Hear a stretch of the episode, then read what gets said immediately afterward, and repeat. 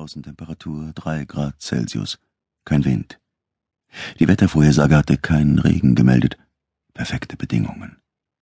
Acht Uhr einundzwanzig. Er sah sie kommen.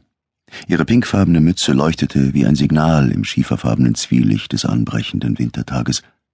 Sie war allein, wie jeden Morgen. Nur der Hund trabte neben ihr her, ein dunkler, geschmeidiger Schatten zwischen blattlosen Büschen. Ihre Route war immer dieselbe. Sie ging die Lahnstraße hinunter, am Kinderspielplatz vorbei, dann überquerte sie die hölzerne Fußgängerbrücke, die über den Westerbach führte, bog rechts ab und folgte dem asphaltierten Weg parallel zum Bach, bis er nach links Richtung Schule abknickte. Die Schule bildete den Scheitelpunkt ihrer morgendlichen Runde.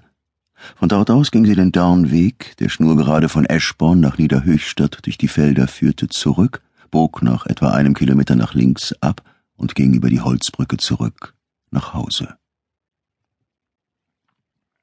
Der Hund verrichtete sein Geschäft auf der Grünfläche vor den Schaukeln auf dem Kinderspielplatz. Gewissenhaft sammelte sie die Hinterlassenschaft auf und warf den Beutel in den Mülleimer an der Wegkreuzung. Sie ging keine zwanzig Meter an ihm vorbei, bemerkte ihn aber nicht. Aus seinem Versteck blickte er ihr nach, sah, wie sie über die Brücke ging, deren Holz von Nässe dunkel glänzte, und hinter den Baumstämmen verschwand. Er richtete sich auf eine Wartezeit von etwa dreißig Minuten ein, lag bequem unter dem dunkelgrünen Regencape auf dem Bauch. Wenn es sein musste, könnte er stundenlang so daliegen. Geduld war eine seiner größten Stärken. Der Bach, im Sommer nur ein dünnes Rinnsal, rauschte und gurgelte zu seinen Füßen.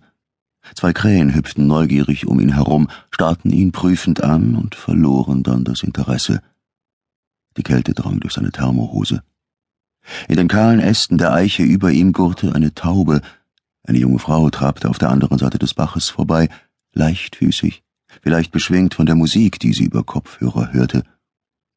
In der Ferne hörte er das Rattern einer S-Bahn und den melodischen Dreiklang eines Pausengongs. Im winterlich düsteren Grau-Schwarz-Braun nahm er einen pinkfarbenen Punkt wahr. Sie kam. Sein Herzschlag beschleunigte sich. Er blickte durch das Zielfernrohr, kontrollierte seine Atmung, bewegte die Finger seiner rechten Hand. Sie bog in den Weg ein, der in einem Bogen zur Brücke führte. Der Hund trottete ein paar Meter hinter ihr her. Sein Finger lag auf dem Abzug. Er bewegte prüfend die Augen hin und her, aber es war kein Mensch in Sicht außer ihr. Sie folgte dem Knick, den der Weg an dieser Stelle machte, und bot ihm ihre linke Gesichtshälfte dar, genau so, wie er es geplant hatte. Mit dem Schalldämpfer büßte die Waffe zwar etwas von ihrer Präzision ein, aber bei einer Entfernung von knapp 80 Metern war das kein Problem. Das Krachen eines Schusses hätte zu viel unnötige Aufmerksamkeit erregt. Er atmete ein und aus, wurde ganz ruhig und konzentriert. Sein Blickfeld zog sich zusammen, fokussierte sich auf sein Ziel. Sanft zog er den Abzug durch. Der Rückstoß, den er erwartet hatte, traf sein Schlüsselbein. Nur Sekundenbruchteile später ließ die Remington Core Locked ihren Schädel platzen. Sie sagte lautlos in sich zusammen. Volltreffer. Die ausgeworfene Patronenhülse dampfte auf der feuchten Erde, er hob sie auf und steckte sie in die Seitentasche seiner Jacke.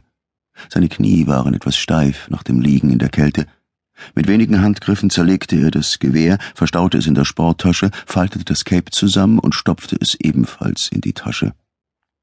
Nachdem er sich vergewissert hatte, dass niemand in der Nähe war, verließ er das Gebüsch, überquerte den Kinderspielplatz und schlug den Weg Richtung Wiesenbad ein, wo er sein Auto geparkt hatte. Es war neun Uhr dreizehn, als er vom Parkplatz fuhr und nach links in die Hauptstraße einbog. Zur gleichen Zeit Kriminalhauptkommissarin Pia Kirchhoff hatte Urlaub.